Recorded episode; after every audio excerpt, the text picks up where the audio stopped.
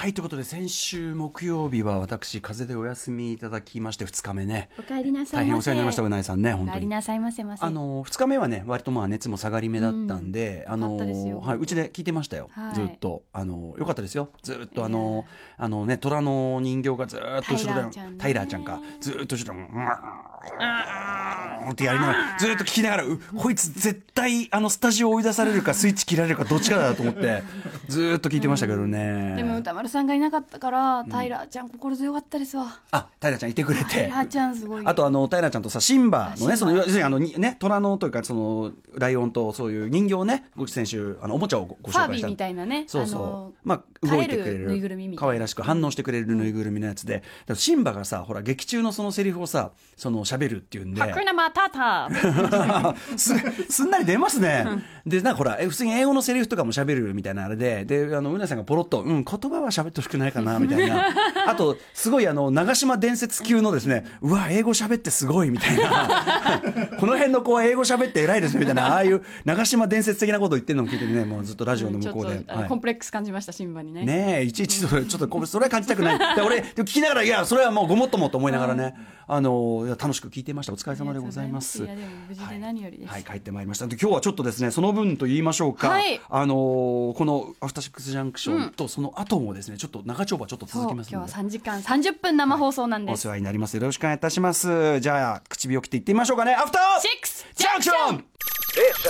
7月25日木曜日時刻は6時を過ぎました。ラジオでお聞きの方もラジコでお聞きの方もこんばんは、えー TBS ラジオキーステーションにお送りしているカルチャーキュレーションプログラムアフターシックスジャンクション略してアトロク。パーソナリティは私ラップグループライムスターの歌丸と。木曜パートナーの TBS アナウンサーうないりさです。はい。ということで、まあ、先週私風邪で、えーとはい。2日お休みいただいた2日目でね、えーうないさんあの一人で本当に奮闘していただきました、でその聞いててあの番組内でも何とか言ってますけどうないさんのねあのもうん休みやすい。うないさんもちょそう調子悪かったんだよねごめんなさいねそう知らなくてさあの前日までお休みいただいてて、その休みやすい戻りやすい、職場で、えーあってほしいしそういうのが日本に雰囲気広がるといいなとおっしゃってたじゃないですか、いいこと言うってうなぽんいいこと言うっつってね、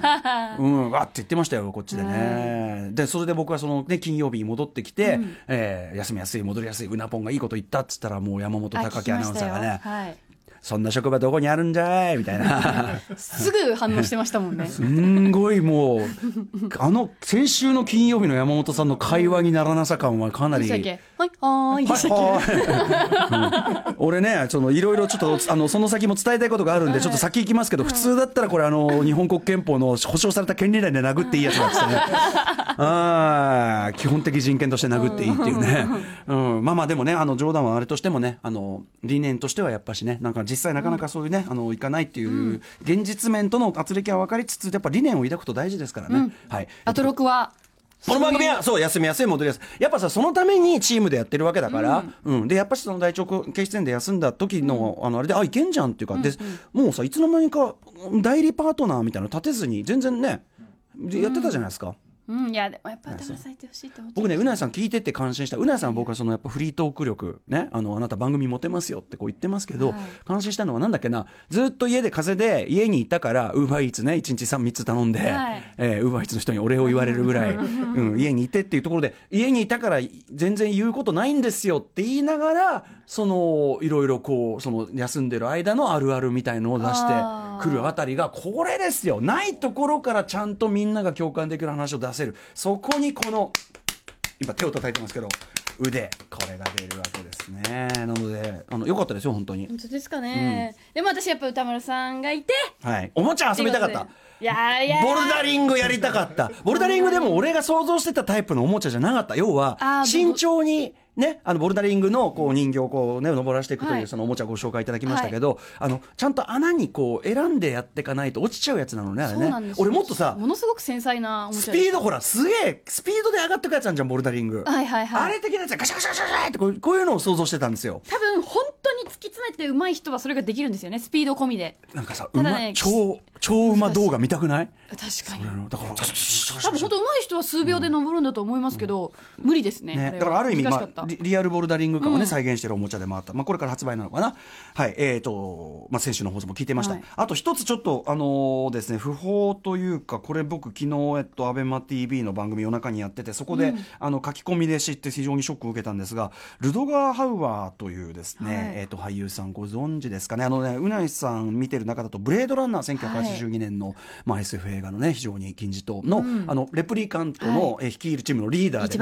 ね。ロイ・バッティ、うん。最後ね、怖いカートあのレプリカント。怖いと同時にでも彼がすごくテーマ全体を背負ってるっていうか、うん。最後にそのレプリカント命の、ね、寿命が限られたレプリカントとして、その人間が気づいてないような命の価値みたいなのを、まあ解いてみせる役でもあるじゃないですか。ね。えーロイ・バッティも演じたその、えっと、ルロガー・ハワンさんが75歳で亡くなられちゃったということで、えーブレードランナーはもちろんですけどあのポール・バーホーベンというね、まあえっと、作品としてはほらロボコップとか氷の美少とかで知られる、まあ、僕大好きなポール・バーホーベンさんの、えっと、初期作の主演俳優として、まず非常に頭角を現して「危険ない」って作品とかですね、えースペスペッターズっていうねあのバイクの,、ね、あのあれとかですね。グレート・ウォリアーズなんていうね、あれもありますし女王陛下の戦士とか、まあ、とにかくそれでまあ頭角を現してその作品のす、ですごくなんていうのかなこう神をも恐れぬ役というか。うん割とそういうキャラクタールトガー・ハウアー、あと、えっと、ブレードランナーで、まあ、すごく世界的に知られた後も、えっと、例えば、ブラインド・フューリーっていうですね、これはあの、マッドマックス的な世界観の座頭市と思ってください。座頭市座頭市です。その目が見えないヒーローで、そういう、はいはい。あのポポストアポカリプスというのかな、そういう核戦争後の世界みたいなところで、そのヒーローが活躍するブレブラインド・フューリーだとか、あと、まあ、えっと、サイコサスペンスの非常に傑作で、ヒッチャーというね、はいはい。えー聞いたことある1986年の、これめ今見てもめちゃめちゃ面白いですよ。えーとかね、いろんな作品に出てらっしゃってる動画ハウは、まあ、だからちょっと75歳ちょっと若いなという感じで、えっ、と、まあ、ご冥福と言っていいのか人オランダです。そうそう。あの、ボールバーホーベンという方は、そもそもオランダの監督で、はいはいオランダでもう神をも恐れぬ、あの、めちゃ、すごいこう過激な作風で、まあ人気を博して、ポールバーホーベンはもう監督としてブレイク。で、ルドガーハウはもう俳優としてブレイクというようなね。後にもう一回組んだ作品も見たかったな、ポールバーホーベンとルドガーハウはね。うん、みたいな感じもしますけど。えーということで、まあ、あの、まあ、日本式に言えばご冥福をお祈りしますという感じでございます。えーあとですね、これの番組でちょいちょいお伝えしている、えっ、と、京都アニメーション、京アニのね、火災じゃない、あ、火災じゃない、放火事件です。放火殺人事件です。えーで、まあ、あの、身元、亡くなられた身元の、えー方の身元が全員予約、まあ、えっ、と、判明したと。で、えっ、とですね、いろいろその、義援金というかな、支援金というかな、そういうような感じのお話もこの番組ではしてますけど、ついに京都アニメーションのホームページで、えっ、と、支援金預かり専用口座というのが開設されたので、ついにあの、公式窓口的なものもできたので、えっ、と、京アニ、えー支援したいというか、いた、ね、ちょっとね、えーみたいな方はですね、えっ、と、関心のある方は京都アニメーションのホームページご覧いただければという感じになっております。はい。といったあたりでですね、今日、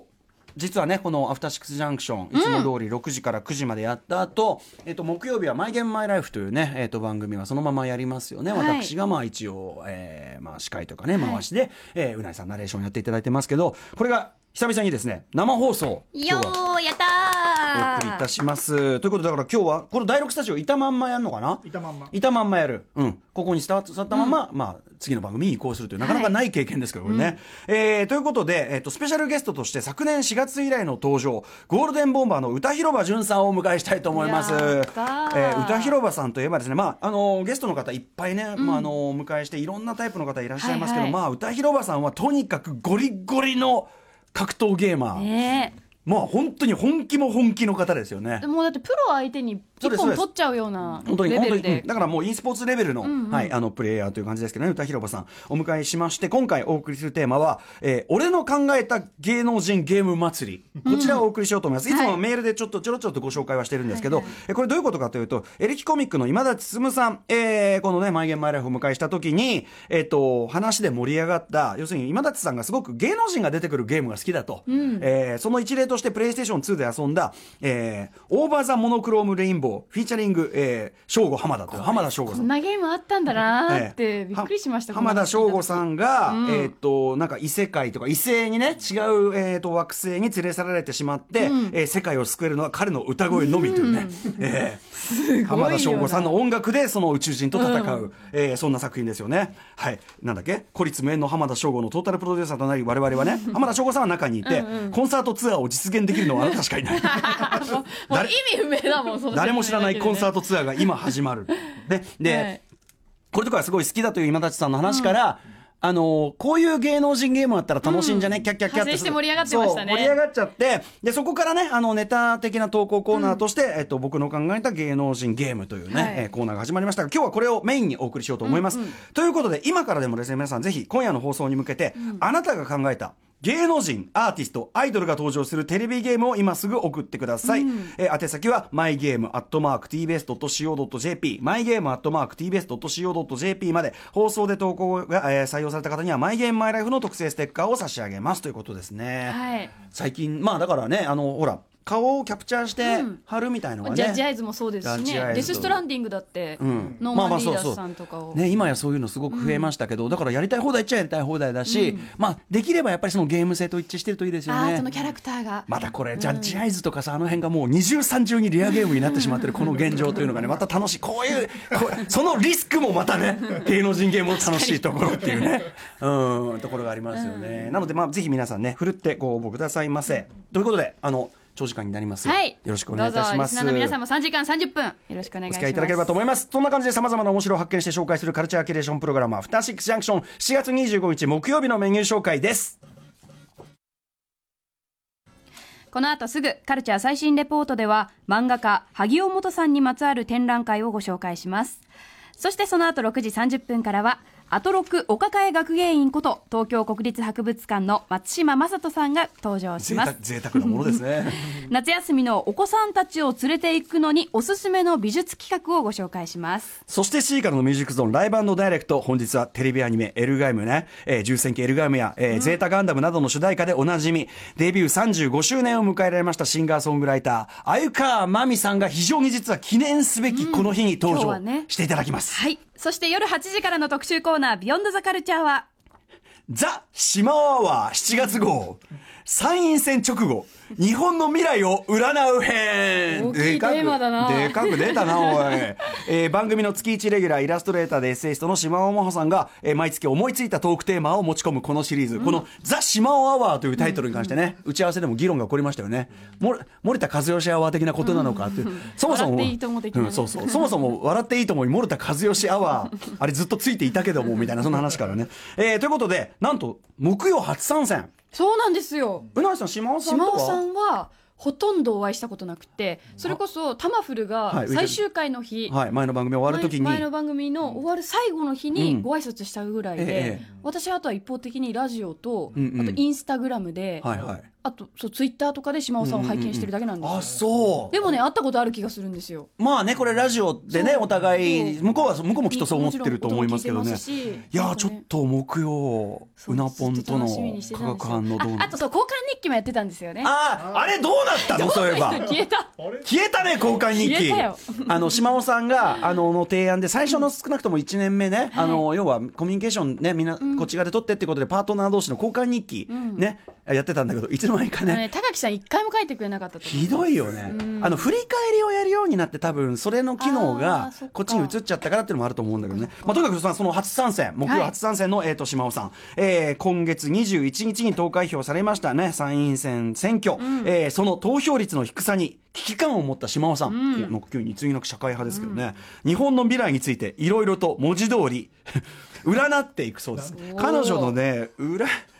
誕生日占いというね、恐ろしい、本当呪術に近いものがあるんですけどね。えーそこでリスナーの皆さんからも、占ってほしいこと。ね。日本の未来などの、などの、何でもいいですよ。ご自分のことでも何でもいい。占ってほしいことを大募集。嫌な予感がしますけどね。自分のこと、日本の未来、世の中についてなど、占ってほしいことを送ってください。島尾さんに占ってほしいこと番組への感想やツッコミなどもお待ちしていますメールアドレスは歌丸アットマーク tbs.co.jp 歌丸アットマーク tbs.co.jp です。メッセージを読まれた方全員に番組ステッカーをプレゼントしてます。前、誕生日占いずっと延々続けてる最中にさ、島尾さんがポロッと、あれ占いじゃないのかな 今気づいたかみたいなこと言ってましたけどね。あれ当てるやつですよね。誕生日を誕生日を当てる。うんそっかじゃあ私の誕生日も当ててもらう当てて占ってもらおううん、占ってね。これがまた当たんねえんだ。はい。えー、番組では各種 SNS も稼働中です。ツイッターではお知らせや生放送中の補足、インスタグラムではスタジオの模様、そして LINE では日々放送前に番組予告が届くようになっています。皆さんそれぞれフォローお願いします。それでは、アフターシックスジャンクション、行ってみようう Station. After Six Junction.